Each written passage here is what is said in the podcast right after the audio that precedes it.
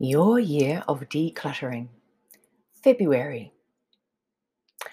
Look at the upcoming year 365 days, 12 months, 56 weeks. You could do anything in that time, couldn't you? Lose some weight, start a garden, save for something special. Do you think someone could renovate a house in a year? Do you reckon someone could declutter an entire house in a year? So let's break it down into 12 months. You can break it down even more too if you like, but we can start with each month working on a different room or category of stuff. You can choose to do one or all of them, whatever works for you. Let's look at February. The kitchen. If you read January's post, you may have tackled your plastic and servingware already. Doesn't it feel good? Isn't it so much easier to find what you want? Now you don't have to dig through orphaned bottom bits and random lids with no little rubber gasket or only one clippy bit. The pantry. This is deceptively easy. Are you nuts, Liz? I hear you say. Have you seen the vast, terrifying job that this pantry is? I know it looks horrifying. What makes it easy is there are set steps you can follow. Number one, work from the top down, one shelf at a time. Take everything out and toss the expired stuff. Do the whole pantry in one day or one shelf a day. Now you have more room. If you keep other things in the pantry or other cupboards, have a think about their usefulness. You may no longer need or want some of the gadgets that seemed like such a great idea when you bought them. Put things back in the best place for you. You might be baking up a storm every day and have to stand on your tiptoes to get ingredients down from the top shelf.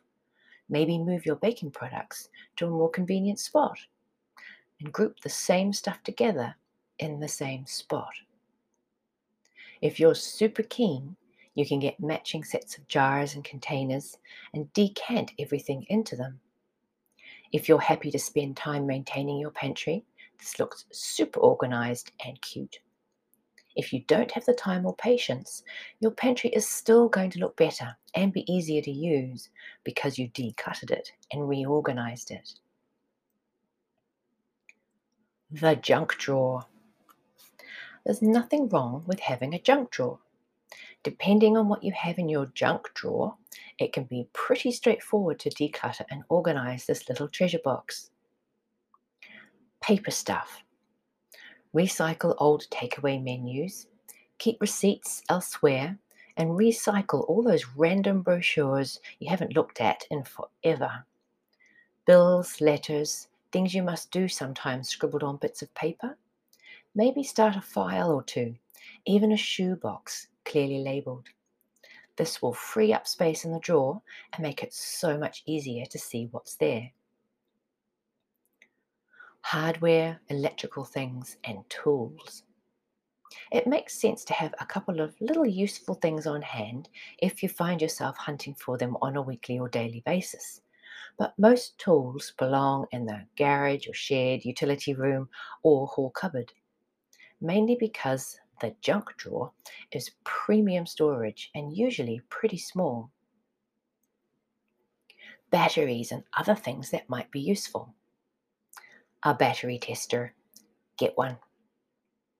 Paper clips, rubber bands, sticky tape, erasers, stamps. Have a think about whether they'd be better somewhere else.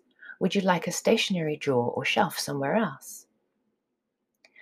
When you have less actual junk to go back in the drawer, you can then decide what you want to keep in this premium kitchen storage space. The mug, glass, water bottle collection. How many do you need? Really?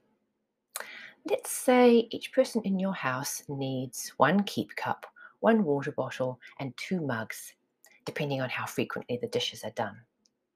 Or maybe they need two plastic sippy cups, two water bottles, and four baby bottles. Maybe you really do have 15 people descend on your house on a regular basis. but do they all need their own keep cup? Or would half that mug collection do? Every mug might have a memory attached to it. It's worth trying this. Pick up each mug and think about the memory you attach to it. Is there even a tiny shadow of a bad memory or feeling? Or is the memory one of many and you have other mugs with a similar memory? I bet you have some favorites. Exactly the right size, feels right in your hand, or looks really cute. They might match your favorite set or just be really robust or delicate and useful.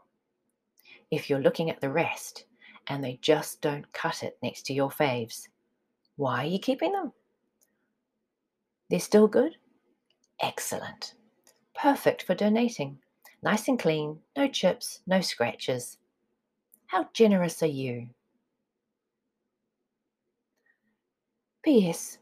I'm committed to sharing my decluttering and organizing skills and tools with the world in the hope that it can help others. If this blog or podcast resonates with you, please consider forwarding it to anyone who may benefit from it. If this was forwarded to you, you can subscribe on my website. Follow me on social. I'm on Instagram, Facebook, and LinkedIn.